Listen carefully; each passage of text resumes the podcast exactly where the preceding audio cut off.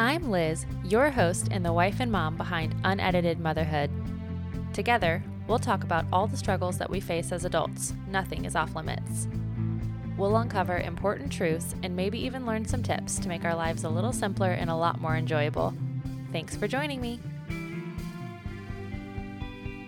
Have you been having a difficult time getting your hands on some high quality animal protein? Before using ButcherBox, I was having to visit multiple grocery stores to find the quality of chicken, beef, pork, and fish that I like to buy. Now I can select what cuts of meat I want and design my own box each month with ButcherBox. In addition, I can select special member deals and add ons each month to fit my meal plan and fill my freezer. I pick what day I want it to be billed, customizing each date based on my current quantity, knowing it'll come in just two days. Try ButcherBox today. Use the link in my show notes or on the blog for $30 off your first order. Welcome back to Unedited Motherhood. We are in our no dig gardening series. This is part B. We're calling last week part A and today part B. Um, because that's how I wanted to do it. So Heidi's back with us in my living room studio. Hi, Heidi. Hi. Um, and we're gonna dive in today. If you missed last week, we talked about what the no dig method of gardening was. Um, compared it a little bit to conventional gardening. Talked about the importance of you know using compost in your no dig garden. And today we're really gonna set you up. Today is gonna be um, probably the most important episode in actually getting your garden on the ground, or I was going to say off the ground, but it's on the ground. So You could do either way. Oh, I'm such a dork. Um, okay, so we'll start today by talking about creating our garden bed. Um, and I think the first step in deciding how you're going to do that is where you want to put your garden, whether you want to put it on the ground or on your patio, in raised beds on the ground and containers. Yeah. So Where- enlighten us.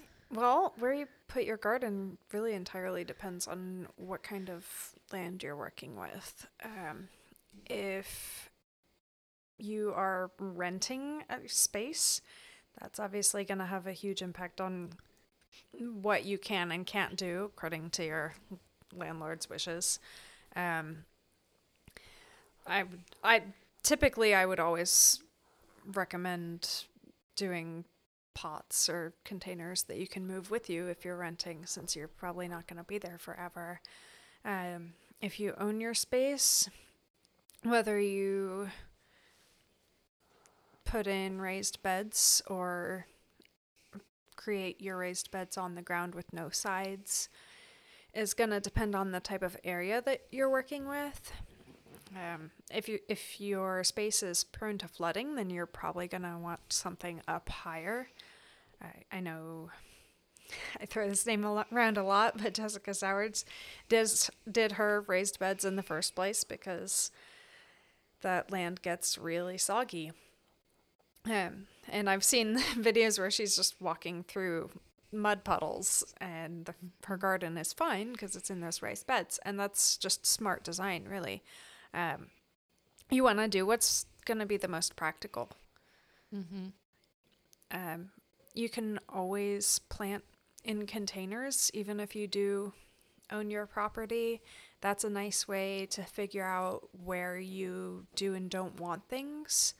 I know some people will plant in pots and move their pots around from year to year to really decide where they want specific plants to be and then build raised structures or plant those things in the ground in in the place that they know they want them because they've already been sitting there in a pot for a while. Right. And I think another thing to consider that I was just thinking of as you were talking about all those things is um, how big of a garden you're going to have. One, because if you want to grow a lot of stuff and you're going to do either raised beds or pots, then you're going to be um, spending more on compost. Um, you know, I know a lot of people or some people like especially especially Jessica Sowards in her raised beds does um, soil like topsoil, right? And then she Yeah. amends it with compost, so she doesn't do a full no dig method well, in her raised beds. so she does because she doesn't. Anytime you're not digging, you're you're doing no dig. But Oh, right. um, yeah, um, adding topsoil is a cheaper way to go, and that's why a lot of people do it. Um, I'm I'm not personally a fan of using topsoil. It has to be scraped away from somewhere, and that's never a good thing for the environment. Um, so I, I just generally don't like using topsoil um, unless you are doing the building yourself on a property and you have to move that topsoil away from where you're building your house or whatever it is, then that's fine. Put that to good use. Um, but buying in topsoil isn't really the greatest thing for any part of the earth. Um, if you're doing um, a lot of raised beds or a lot of pots though and you can't afford to buy compost to fill all of those what would you, You- you recommend in that situation You could mix in some topsoil. It's not the end of the world. Um, the biggest thing, if you don't care about the environmental impact, which I understand some people don't, and that's fine. Everybody has their issues they care or don't care about. Uh, but the biggest issue for, for you as a gardener, if you're using topsoil, is just that it doesn't. It, it's not going to be very nutrient dense unless somebody has really been working on so it. So definitely include some compost in regardless Yeah, the fact of the matter is topsoil's not gonna ha- be nutrient dense because people that work on their topsoil to to build it and get it healthy are not scraping it off and selling it. right That just doesn't happen. Um, Right. So yeah, compost. Compost is the way to go Yeah. for sure. Um, you know, if you have a hard time with that, you can add. Um, you can if you're doing in containers, you can buy earthworms. I've mentioned before Uncle Jim's Worm Farm. They're a worm farm out of Pennsylvania that ships at least nationally, if not internationally, and they're awesome. If you order worms from from Uncle Jim's, they are like these beautiful red wiggling worms and some coco coir and absolutely nothing else. I have bought worms from people before that had like snails and fly larvae and you know, you just don't waste your time. If you're buying worms, get them from Uncle Jim's.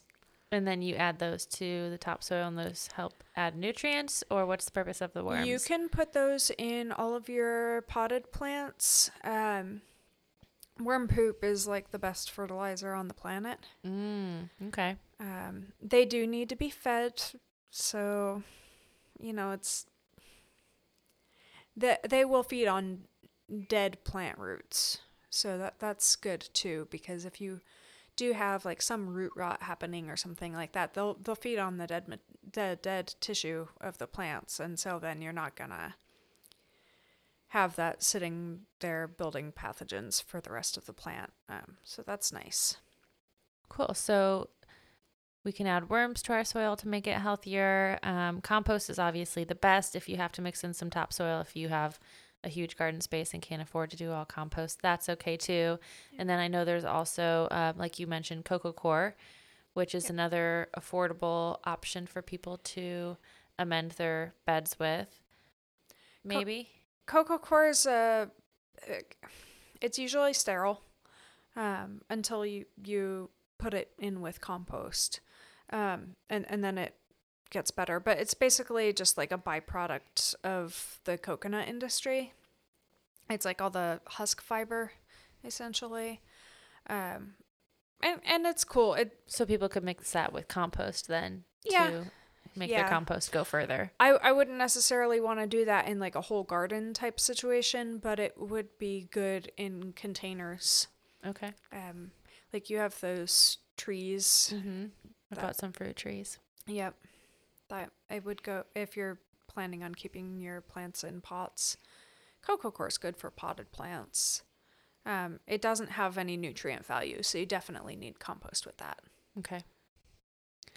So then another thing with this method, and I know everybody does it a little bit differently. Um, you know, Huw Richards, like we talked about last week, does the um, raised bed with sides. So in between all of his beds is grass. So he just walks, you know, on yeah, grass. I think he likes the look of the green in in the walkways. Yeah. Whereas Charles Dowding likes to do um, wood chip chips. paths, Yeah. yeah. And his are all just with no sides. So there's different things that you can do to help border your garden um, or your garden beds within your garden. Um, growing up, I always just thought a garden was like a big patch of the ground in the backyard. Um, and that's what mine was last year. I tried to make rows and I tilled them over and over. And so all my rows were, was weeds. Um, so I'm trying to figure out now if I'm to uh, do wood chips or, um, or what I'm going to do to kind of create walkways and borders around my smaller garden spaces within my garden. In your case, I'm going to encourage you to keep it on the ground with no sides and um, do the wood chips in the pathways. Um, our friend Jen, I think we're going to do raised beds with sides at her place. Nice. Um, it really depends on your property and uh, what the water table is like there. Um, sometimes you can really build the soil well to where flooding's not an issue without having raised beds with sides. So you can just do it on the ground. And that's great. I think that's what we're working on here. Um, other places like the Roots and Refuge Farm, they definitely need their raised beds with sides yeah, because it's just out there so soggy. Yeah. Yeah. Boots just and I mean it's gonna mud. be if like if you have acreage or a p- piece of land with a lot of variance then it, it might be different on one part of the property than it is on the other. Mm-hmm. and that's okay too. You can you can have different styles of beds. You don't have to do all the same practice on your you know you don't have to pick a practice and stick to it. It's a beautiful thing about the start small move slow thing is you can build a bed. Just say like four by four feet or four by eight feet and keep you know do what you want to do with it and if it isn't like super ideal for you then do something else it's okay to experiment Mm-hmm. Yeah. Absolutely. So before we get into planting, uh, while we're talking about the actual garden bed, um, what do you do with your garden over winter for people that are in climates where you can't grow across the winter? Um, Yeah. Mine still has all of my plants, like the dead plants are still fine. just sitting out there. Um, and now I'm like ready to plant. So I'm like, oh, now I need to go chop those down and. Um we're just going to cover those with cardboard right. you don't have to chop them down that's too much work i like to keep it simple um but yeah i mean it, it there are a few different methods. Uh, a lot of people will just put uh, heavy mulch of either compost or wood chips over the top of their beds. Um, i like to use compost. Uh, if you're doing something like wood chips, you'll want to move that aside in the spring um, to plant in because you don't, you know, that's splinters are not fun. Um, but yeah, you can. So you can either put like a heavy mulch of compost over the top of your bed, or you can. Um, a, a lot of people will take like a tarp Mm-hmm. and just cover Cover it. Cover it. Yeah, yeah. definitely the cheaper option. Um, well, yeah, if you're not making a ton of your own compost, then it is probably cheaper to use a tarp. You want to make sure it's something that's not going to disintegrate because, trust me, pieces of plastic in the garden are not a fun problem to deal with. Um, so, uh, yeah, a good sturdy tarp you can just put over the top of your garden bed. And that will help keep the soil in place. Uh, will help keep the microorganisms warm. It's like like a tucking it- blanket. yeah, it's like Yeah. tucking in a small child to go to sleep for the winter. You know, Yeah, and still discouraging weeds. Absolutely. Yeah. Yeah. So we're keeping the weeds from being able to grow at all because they can't photosynthesize. Mm-hmm. Awesome.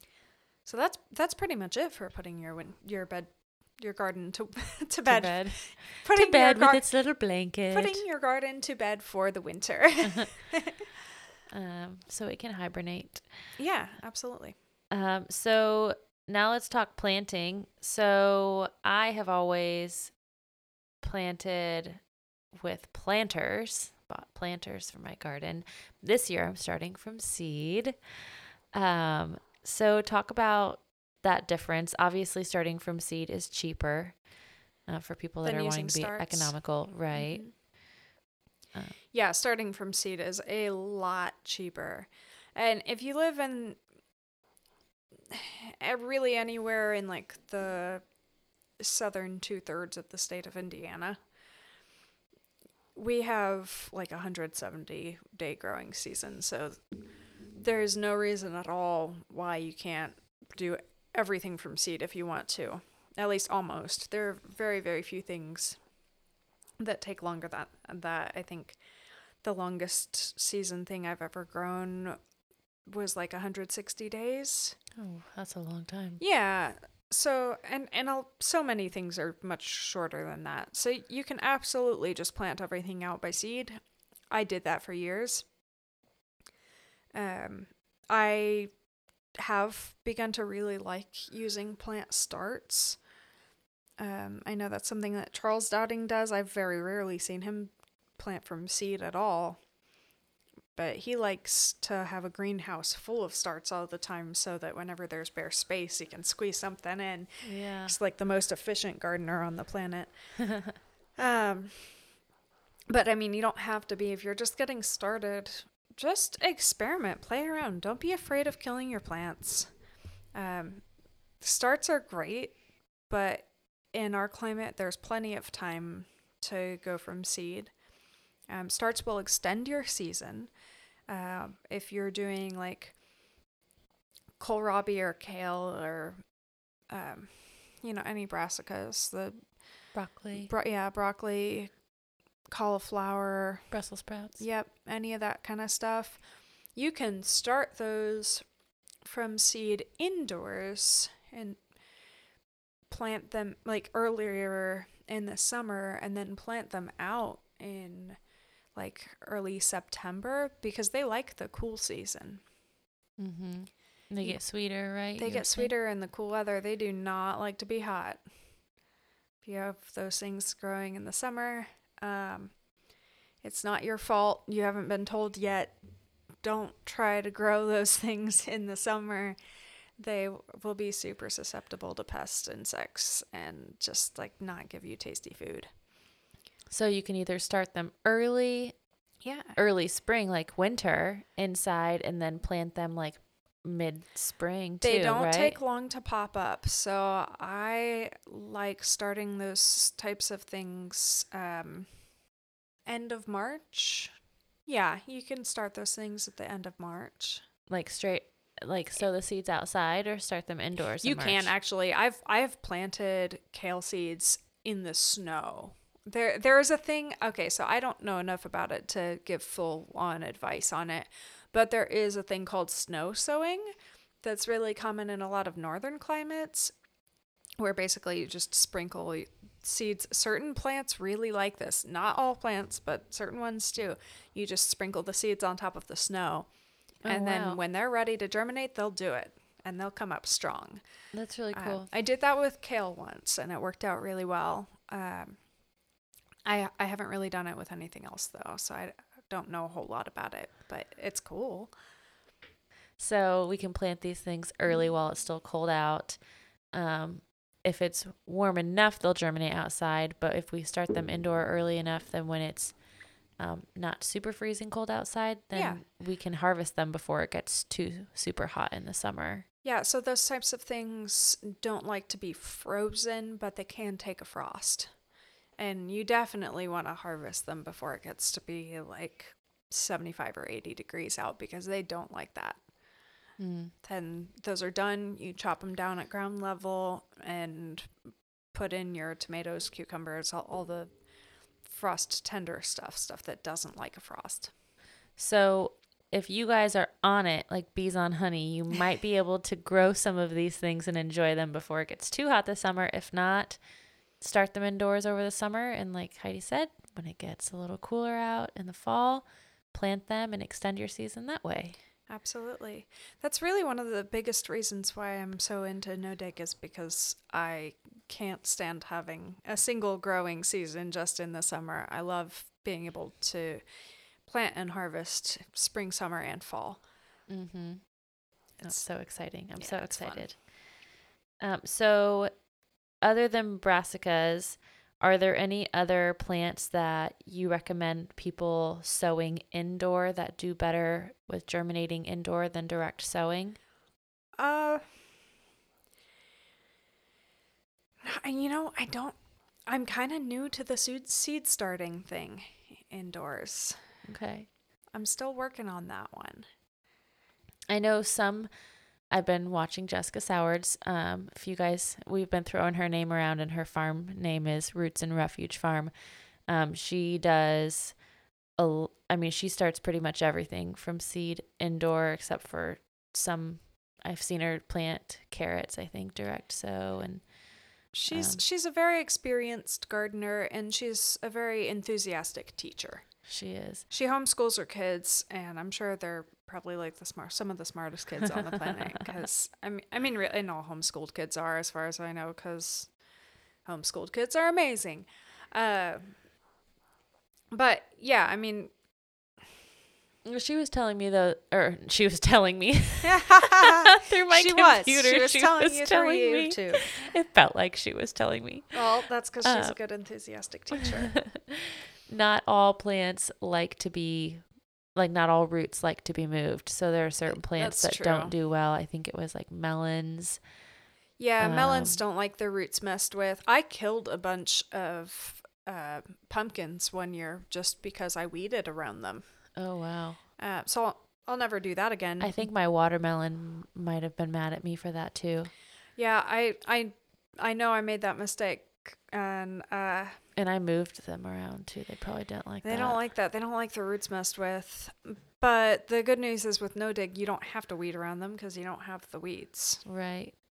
So I started tomatoes indoor because I'm just super impatient and I want tomatoes like tomorrow. Um, and some things you can multi sow, which is putting a bunch of seeds in one little planter thingy. And then you like my words. It's perfect.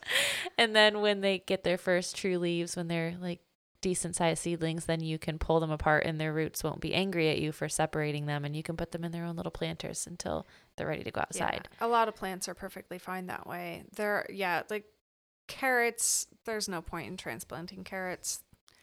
Um, uh, y- but I'm not gonna. There's not much I'm gonna tell you don't do. If there's something you want to try, try it. Yeah. Um, the, actually, I think Jessica talked about that specifically. That somebody told her she couldn't transplant carrots, so she tried it just because Yeah. and she said it was fine, but it wasn't really necessary. Um, and and I mean that makes perfect sense to me. Um, really, no point in transplanting things like radishes. I'm sorry, I do laugh when I see radish starts at big box stores in their garden departments because They grow so fast. right? radishes take 28 days from seed to harvest, guys. like, if you don't have 28 days to harvest something that you planted from seed, I don't say this to people, but maybe you shouldn't be a gardener. Oh no. Harsh. I mean, or or just learn some patience would would be the appropriate thing to say well, there. people don't know better, right? So they if they're going to start their garden from Right. from yeah. you know starter plants, they think, "Oh, I want radishes. I'm going to look for a radish start." So it's well, and the unfortunate thing is is that people will buy anything that's for sale at a garden center because why would the garden center be selling it if it wasn't the right thing to plant? And the fact of the matter is, unfortunately, that the garden center is after dollars. They don't care whether your plants thrive or not. Mhm. Uh, th- that's just a hard truth that we all have to deal with. It's like buying cabbage starts in July yeah. you know, people buy those things, and maybe you've been one of those people. I bought some cabbage starts in September or October last year. And looking back, I'm like, why did I do that? Because I know better. Because they were root bound, and you know, this. And besides that, there's the, the fact that if a, if a cabbage has been out in the heat, it's not going to be a happy cabbage. There's Yeah. a, a reason why cabbage is really common in countries like Germany, where it gets cold in the winters because it's winter food. Yeah. Yep. Cool. That was another rabbit trail. Sorry. That's okay.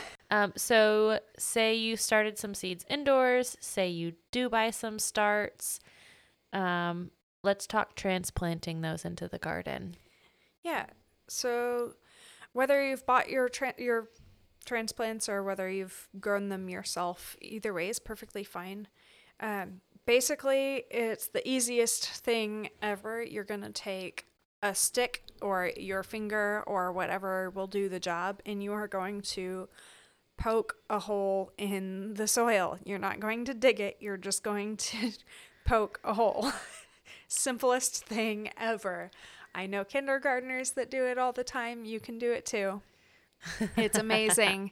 you poke the hole in the soil, you pull the transplant out of its container, and you drop it in the hole and tuck it in. Yay. And then you put a little water on the soil and let it grow.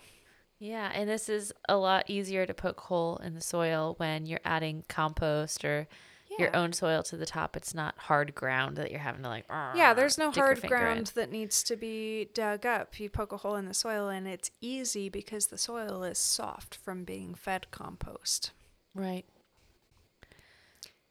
Cool. So if people have started seeds indoor, how and say we're past the danger of frost, but their their seedlings are still really tiny, should they let them get to a certain size before they take them outside, or is it okay to go ahead and take them out if the danger of frost is past? If there's no more danger of frost, and it's generally you're having like 40 to 45 degree nights at least um, for your warm season stuff, you know your plants aren't going to be getting too cold. I there's a thing different gardeners have different viewpoints on it. I kind of do like to do a little bit of hardening off, which is where you just take it out during the day and bring it back in at night. Um, so there's that in between period. This actually goes before transplanting, planting, and after seed starting. But uh, yeah, so Getting it acquainted with the Yeah. outdoor conditions. yeah, exactly. Um, just get it used to being happy outside. Um, I do. I I know that some gardeners will just leave their baby plants outside. Like here, you're used to this now. Um, that's Yeah. that's what we call tough love, right? um, if you're a little more nurturing than that, then do bring your plants inside at night until it's warm enough to leave them out. Um, anyway, yeah, as soon as they're it's warm enough and you feel confident that your plants are ready to be outside on their own, um, you can do that. So Charles Dowding actually goes against hardening off. He's he says it's not necessary. But and there's a big but there. As soon as he plants his starts in the spring, he covers them with row covers, Mm, which is is protecting them. softening the transition and protecting them. Right. Um, so you can go either way. You can skip the hardening off and just protect them with with something like row covers, or if you're not fancy enough to have row covers, like I don't yet, um, then yeah, well, it's an extra expense, right? It's it it's just- yeah, yeah. Might be a, It's few worth more it. steps. You'll earn some more steps on your little. It's Step it's an counter. it's an investor. Mm, Yeah, it's an investment. Yeah. You're definitely yeah. So It- get your extra steps in. Just take your plants outside during the day, bring them back in at night. Yeah, until it's at least Less you 45 bougie. degrees. Right. I'm I'm gonna be probably buying some row covers soon, but I don't have that yet. Um, it's definitely not necessary for the beginner gardener. That's something that like when you're really trying to extend your season and make the most out of your garden and succession planning and all of that, then row covers maybe are a little more necessary. Precisely. Cool, cool. Yeah. So if you're not doing transplants, if you're direct sowing and they're not brassicas, you want to wait until after your last frost date, which here in Yeah. Indiana should be mid to late April this year. Should. Yeah, our estimated last frost date is April 21st. However, there's a two week buffer period, and this is why all the old farmers around here say not to plant anything out until after Mother's Day. What they mean, and many of them don't know that they mean this, but what they mean is that you can't plant out your frost tender stuff until after Mother's Day. Um, I, I have run into farmers that just are hardcore about that rule and don't even know that it's okay to plant out brassicas. So we'll wait until after the last frost. Check your 10 day forecast to make sure there's nothing flirting with 30. Yeah. And I learned that with from Jess. She always says flirting with frost. Uh-huh. It's cute. Yeah, Um, you want you want 40 degree nights at least. Okay, and then we're gonna put our seeds. Just barely cover them up, right? Twice as deep as they are wide. That's the rule of thumb. Yeah, you got that too. That's awesome. Uh yeah, so generally twice as deep as they are wide. Um and just like a little sprinkling of soil over the top. Well, it depends on what it is. So, like pumpkin seeds are almost as big as your thumbnail. So, I stick those up to the first knuckle on my thumb down in the soil. Yeah. Um, carrot seeds don't like to be covered with soil at all. I sprinkle those on top of the soil and then cover them with a board. Check underneath of the board every day to see if they've popped up or not. And as soon as they pop up, you remove the board. That's the best way to go with carrots. Um, lettuces, some lettuce seeds need light for germination. So if you've planted a whole bunch of lettuce and you're wondering why you're not seeing any lettuce sprouting up, you probably buried it too deep. Same thing with carrots. Uh, there's What about flowers? flowers are fun. I'm actually, believe it or not, I am relatively new to flowers. I've been playing in flower gardens my entire life, but the majority of my effort put toward gardening has always had to do with fruits and vegetables. Okay. Um, So read the packets, guys. read the seed packets. read the packets um and and then what i like to do is just go to university youtube and Yeah. watch several different videos and see which one makes the most sense to you don't just watch one and and that's the reason why i don't only read the seed packet because sometimes the seed packets can have some misleading information usually they're pretty right but they're not always spot on so i like to get information from several different sources and then decide on on what feels right Right. Yeah, absolutely. So the days till harvest on the packets, I know especially can be tricky because sometimes it's from seed and sometimes it's from transplant, correct? Yeah, and it doesn't ever tell you. It rarely tells you which one that is. Right. So, on the days till harvest, um, Be flexible, guys. but yeah, exactly. Be flexible. Don't be so meticulous that that you're just like counting days on a calendar and marking it, saying I'm going to harvest this on this day. Nature doesn't work like that. Um, it doesn't know that you have a calendar. Um, it doesn't care. it doesn't care. So, um, if you are growing something that you've never grown before and you're not sure about when or how to harvest it, just uh, really look on YouTube. You know, just use the massive resource that is the internet and look up how to harvest whatever fruit or vegetable it is that you're wanting to harvest and or type in how do you know when dot dot dot is ready? And then you'll find out. It's the joy of learning and growing as a gardener. The first time i ever planted onions i had no idea what i was doing and had to look it up on a youtube video. And you know what? I've planted onions almost every year since and it's been great. Yeah. so Cool. research. So this is something that I didn't know people did until the last few weeks and I've been watching these YouTube videos is that people add flowers to their vegetable garden. It is one of my favorite things and, and why I'm getting more into flowers now than I ever have before. So why why do people do this? It's good for the bees. Okay. Yeah. So what makes your pollinators not just bees, but butterflies and all kinds of lovely beneficial insects are attracted to those bright colors and and potent scents and it just makes them intoxicated and want to chill out and stay. Um, all of your beneficial insects love flowers. Different ones like different kinds. Um, so that's just awesome to bring the pollinators to your garden. You'll get better harvest with more pollinators. And they draw the insects away from your vegetable plants then too, right? If they're drawn toward the flowers. Well, so like marigolds, for example, um, well, the sm- the smell of marigolds repels certain insects, the the ones that you Oh. don't want eating your vegetables. nice. Yeah.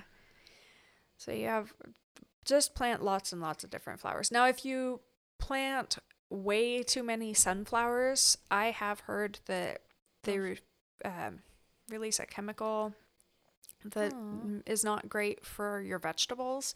But it's it's totally okay to have some. You can have like a whole row of. I mean, I've I've had a garden full of sunflowers before and still got plenty of vegetables. I saw too when I was reading. About, I ordered some fl- sunflowers I love sunflowers. Hummingbirds do too. Um, I read that if they get too big, they can actually shade your vegetables and block the sun. So you gotta be careful with that too. That's true, but if your garden is shady, then you're going to be able to grow more lettuce. It's true. So you lettuce gotta doesn't like the sun. you just gotta um read up on some companion planting and see Yeah.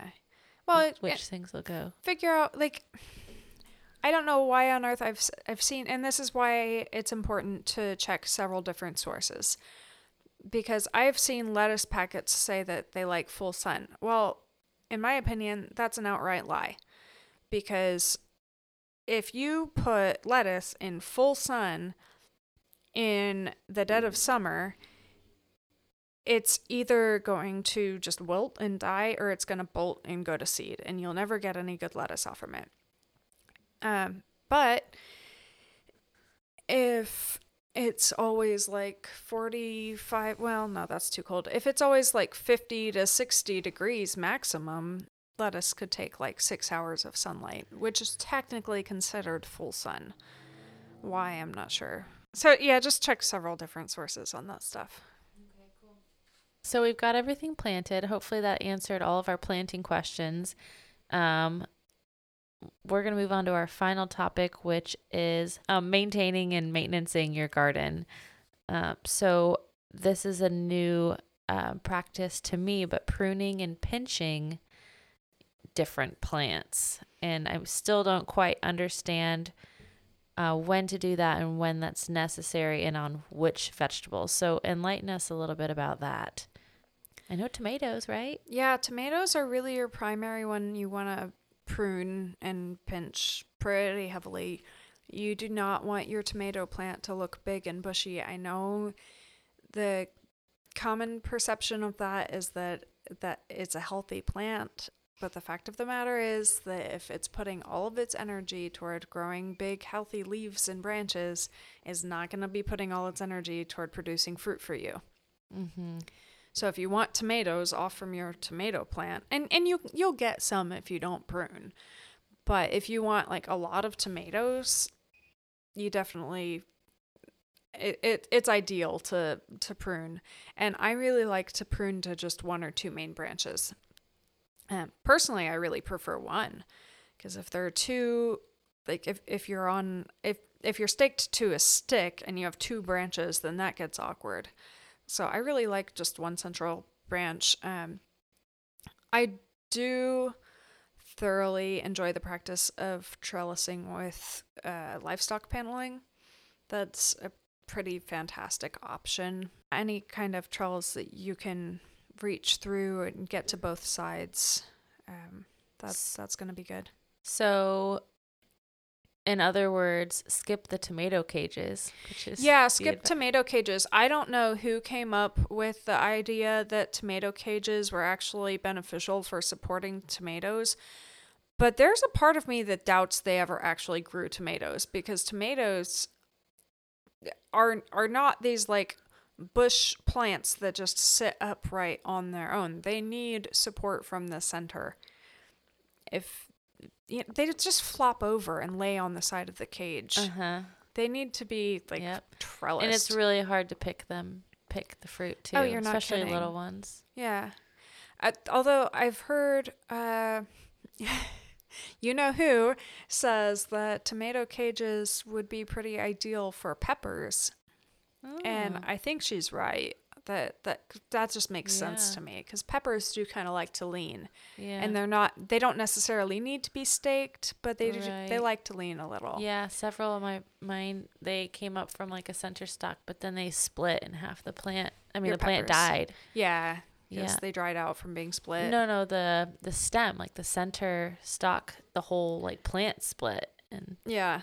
Well, and that on its own wouldn't kill the plant, but if if the Well- center is split, then it's gonna lose all its moisture, and yeah. yeah, it died for sure. So that sucks. But the good news is, so like if you have tomato cages, don't use them on your tomatoes, but by all means save them and use them with peppers.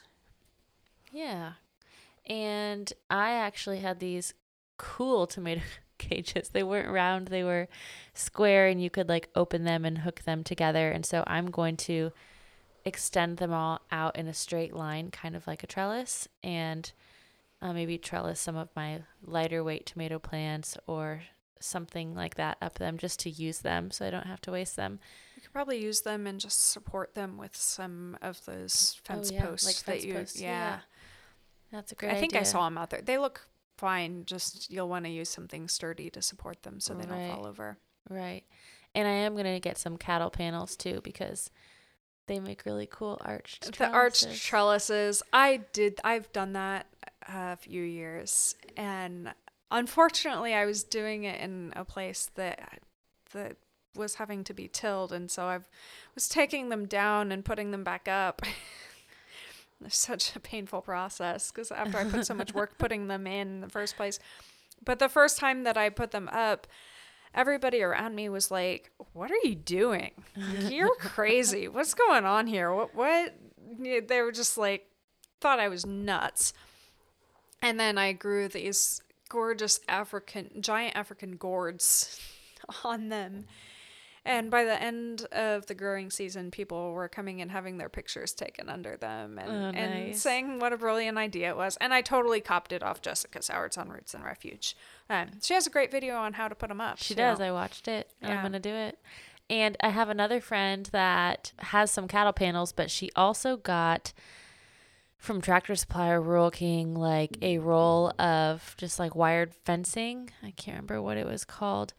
The woven wire fence. I can't remember. I looked at it and she just like unrolled it and then staked it and used Yeah. that as a trellis You can do that. It works just It's fine. cheaper. It is a a lot lot, cheaper. than buying yeah, cattle if you have access to cattle panels or can afford them, do it because they're awesome. But yes, you can use the roll the fence rolling too. Um, I prefer the cattle panels mostly because they're super sturdy for one thing, but also they have big holes in them that you can reach through comfortably. Right. So if you need to harvest a fruit on the other side of the trellis, you can Yeah. do that without any problems. right. But um yeah, I mean the fencing stuff works too. It's not quite as sturdy, so you want to support it a little Right. bit Right, She more. was staking it with yeah, yeah. with with the fence posts. Right. Yeah. Mhm. That's a good way to go. For Yeah. sure. if you're trying to save money. Um, we'll we'll link some super helpful Jessica Sowards videos where she implements some of these practices that we're talking about to give you guys some more um, visual aids if you're planning to use these different methods that we're talking about. Um, so another thing I wanted to talk about trellising, but we accidentally skipped over it. Well, but then we just But accidentally we talked did about we it. We did just accidentally talk about it, so it worked out. Um, so let's name all of the plants that can grow on a trellis because in my mind, trellises are only for flowers. And then when I saw Jess use the cattle panels, I was like, Ah. haha. So you can do small melons, cucumbers, tomatoes. Yeah, I mean, we can make a list, or yeah, beans are great. Um, if you want to keep it super simple, anything that vines. Yeah. Well, okay, so I say that, but not sweet potatoes. So sweet potatoes, vine. I sh- I should say anything that vines that does not put out roots from the vines. Um, sweet potatoes and a few other plants will root down into the ground from the vine, and so those need to be on the ground in order to give you your food that you're looking for. But yeah, any gourds, cucumbers, zucchini, a lot of different kinds of squash, um, pumpkins, watermelon. You just have to be careful with the bigger melons because they will need some support. Yeah, So Jess talks about that too in her video. You can put a grocery bag or a pantyhose and put it around the fruit and then tie it up to the trellis so yeah. that it's there, supported. that's yeah. That's a that's a pretty common practice. Uh, it makes perfect sense. Um, you can make basically a hammock for your fruit that's growing. I I've done a lot of really so you can do that if you're being like extra cautious about not losing your stuff, but I've grown a lot of viney stuff and not supported it at all and it was perfectly fine. The stems Yeah. are really strong. You just have to let them not get super big. She's talked about watermelon, like big watermelons Yeah. dropping. But if you do like personal sized melons or you pick your zucchini before Yeah, it's bigger most than most of you, your stuff uh, well it is a like generally good practice to support your melons to make sure they're not dropping off the vine um it's not always necessary okay. So trial and error, guys. Try it however you want, and if yeah really if you have a big splat, then maybe tie the next one up. if you have a big splat leave it there cover it with some compost and maybe you'll just happen to have melons grow next spring Um, so if we're covering our plants or our ground with compost, then we need to water less than if we use topsoil. So let's talk watering. Yeah. So you don't need to water nearly as much because all the microorganisms in the soil and, and the compost itself hold moisture. Um, I really mostly only water if, like, when I first put in a bed or if it's been super dry for a long time. Um, and I mean, even sometimes, like, if, if you just take your fingers and go an inch or two down into the soil, if it still feels cool and at least slightly damp, you don't need to water. Hmm. Um, when you do water, like say it gets hot and dry for a long period of time, it's going to be ideal to water at the base of your plants. Most garden vegetables don't need a whole lot of water They on their sprinkler. leaves. They don't necessarily want a sprinkler. I mean, some do fine with sprinkler, but a lot of plants like tomatoes, for example, and green beans, if you put a sprinkler on those, they don't like water on their leaves and they'll shrivel up and look like and and this is the thing with houseplants too. A lot of people kill their plants by overwatering because the leaves are shriveling up and looking like they need more water, Mm, but they've really had way too much. yeah. Um, symptoms of overwatering look like symptoms of dehydration if you don't know what you're looking at. Interesting. And the, I read the other thing about watering um, tomatoes is that the more you water them, the more watery the actual fruit will be. Yeah, so a day so or they'll have two. less flavor. Yeah, a day. So water your tomatoes all season long, but then a day or two before you go to harvest, don't water them. Let them dry out a little bit, and then they'll concentrate the flavor in the fruits. Um, I got that from you know who, Yep. and and it does happen to be true.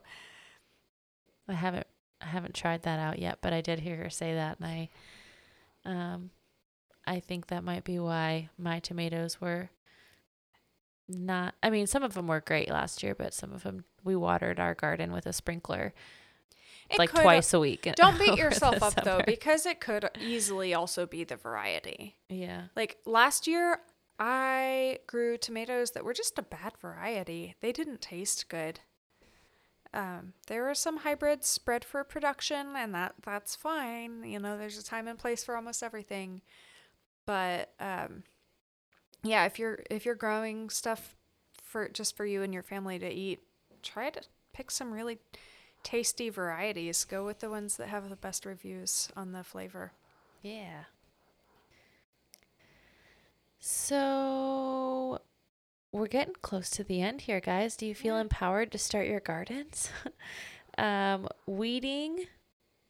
When you're gardening with compost, you don't have very many weeds. That's I'm true. I'm anticipating. I've heard it said over and over. I'm still skeptical because of I my can't wait to show scarring from last year's garden. Oh man, I've had some gardens that were way more weeds than vegetables. Not anymore. Well, and I heard, um, I'm trying to remember who it was. I think his name is Richard Perkins. He's a permaculture market gardener that has this wildly expansive, multi thousand square foot garden in Sweden. Um, and it's really addicting to watch his videos. But then I realized super impractical for me as a beginning gardener because I was just totally losing touch with reality. But he, A- as, as a beginning gar- gardener, watch Huw Richards. Yes, and Jessica Sowards. She's still, I mean, she has really great beginner information, although she still does garden on a pretty large scale yeah. compared to what most people need because she has six kids. Well, she she gears the information toward beginner gardeners a lot, and she has a really great book, The First Time Gardener. She does. Well, I'll, I'll link that um, through my Amazon link for you guys. Um, that's where I got it. Or actually, I think I got it through Barnes and Noble. You can get it anywhere, but I'll link it for you guys if you want to get it. It's a beginner's vegetable gardening book. Well, and if you're budgeting on a or if you're budgeting on a garden, if you're gardening on a budget, Huw Richards has an amazing book, Grow Food for Free. So, uh, Richard Perkins, I think his name is, he was talking about how most gardeners that are not doing the no dig method spend 80% of their time weeding in the garden. Easily. And at, yeah, like at least 80%. I think it was his video. I could be misquoting that. It was either him or Huw Richards. But he was saying, like, you need all of that time to harvest vegetables. Like, the majority of the time that you need to be spending in your garden is harvesting because I always just would go out like once a week and kind of get everything that's ripe. But turns out that there's an ideal time to harvest all different kinds of vegetables. So, yeah, that's true. t- attending to your plants and knowing when to grab them is There are people that strictly garden by the phase of the moon, and that is it. I don't necessarily practice that, but it's a super valid way of doing it. It works. If if you plant and harvest according to the phases of the moon, you're you're doing stuff like every single day and and you'll have a very productive garden. cool. Yeah, but weeding, yeah, I mean, you so you guys are going to be absolutely astounded by how few weeds you get if you do the no dig thing. I mean, I'm still blown away with it. I've been like sort of practicing it in different areas off and on for a few years now. But last fall, I put in my first real, like Charles Dowding style no dig bed. And I've literally pulled like one dandelion out of it. Yeah, I just can't wait. I'm so and I told my sister today I got a dandelion, and she was like, "Oh, really?" She was excited about dandelions because they're medicinal and delicious. Um, but I was like, "No, I don't really want to eat that dandelion because of the lawn care previously." But yeah, I mean, you just don't. You're you're really uh, I I have no convincing to do because you're not gonna believe how awesome it is until you see it. I really just want to encourage you to try it and see what happens for yourself. Um, and you know, if you have questions, email me. we'll we'll put her email in the show notes. So I think that wraps us up for creating your garden and planting and maintaining maintaining it. I cannot get Maintaining. that out. Maintaining your garden, taking care of it. Um, next week, Heidi's going to be back with us again. So excited.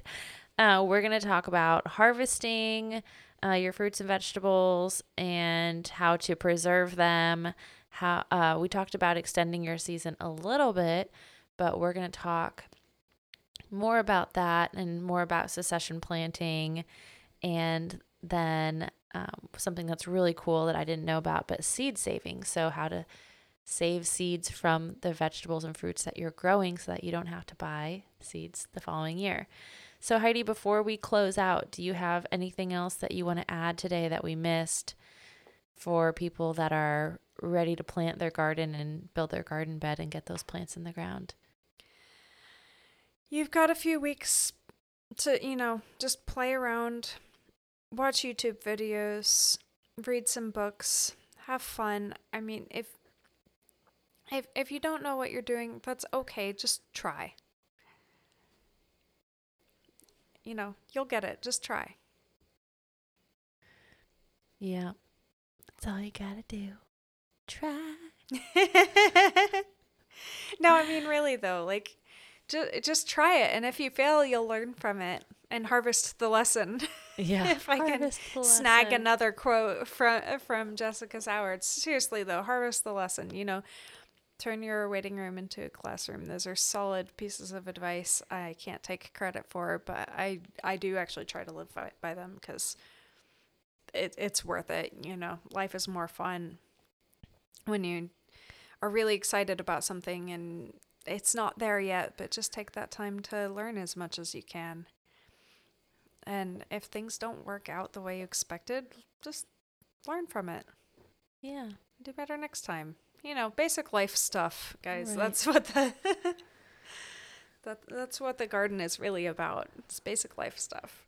The garden is full of life lessons. It really is. There's one uh I can't remember who said it, but basically you can teach philosophy while teaching gardening, but you can't teach gardening while teaching philosophy. Nice. So if you're sitting in a room having big existential conversations, it gets you nowhere for growing food, but you can have those conversations out in the garden. Sure can. Yeah, it's fun stuff.